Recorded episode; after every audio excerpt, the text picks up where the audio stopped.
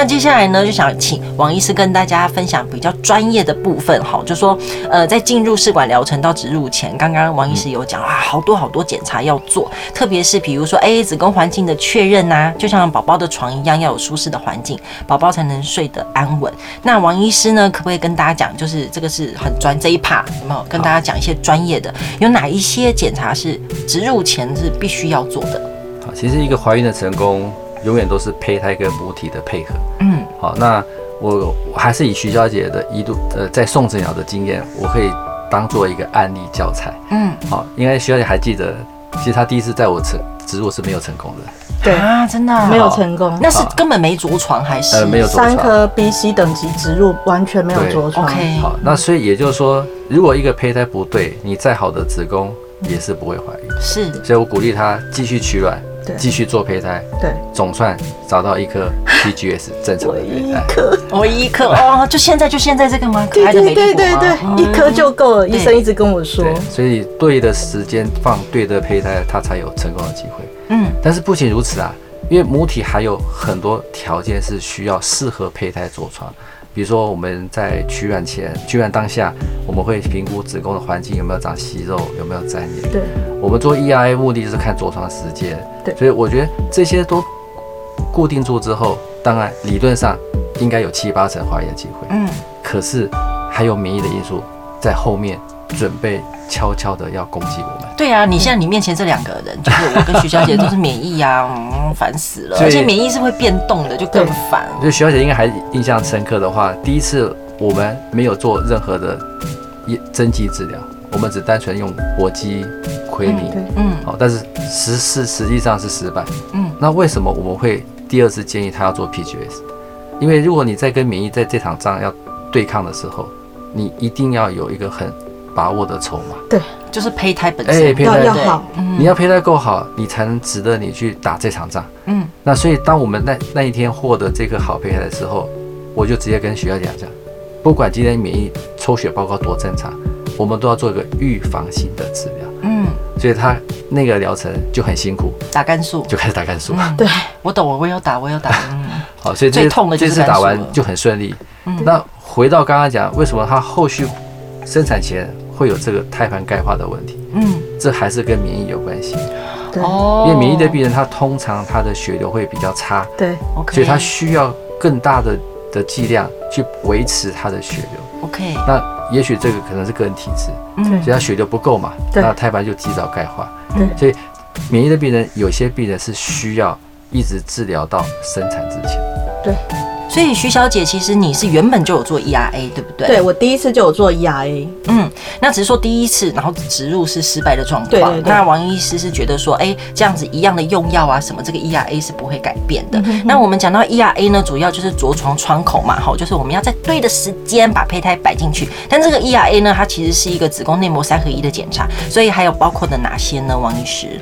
呃，其实，在做 ERA 的过程中，其实我们还除了可以确认着床时间之外，我们还可以再再再找寻会不会子宫内膜会有一些可能致病的菌哦，那也可以确认这个子宫内膜上面的好菌的数量是不是不够。所以就是除了 ERA 还有 AMA 跟 ALICE。S 对对，就是可以看那个细菌的那个状况。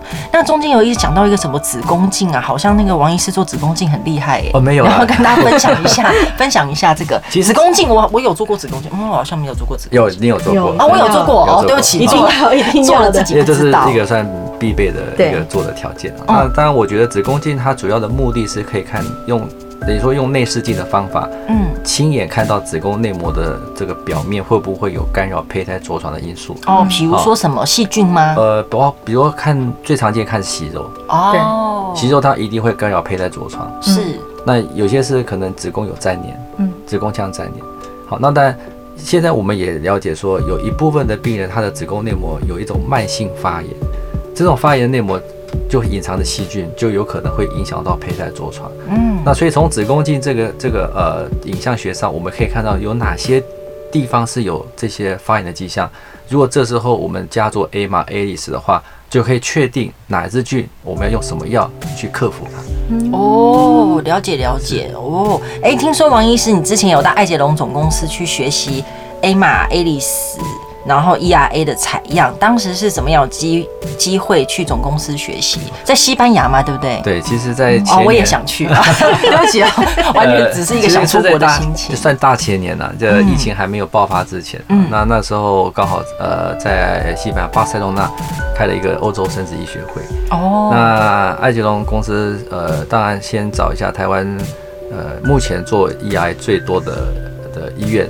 哦，还有医生，好，那当时他询问我的意愿，说，诶，有没有呃意愿在开完会后，我们去瓦伦西亚，好，去参加两天一夜的这个研讨会。嗯，诶，当时其实我觉得有两个心态，第一个就是因为我知道 EIA 是一定是未来试管婴儿的趋势，嗯，所以我必须要到原厂的地方去看看到底他们怎么做的。嗯，二来听说。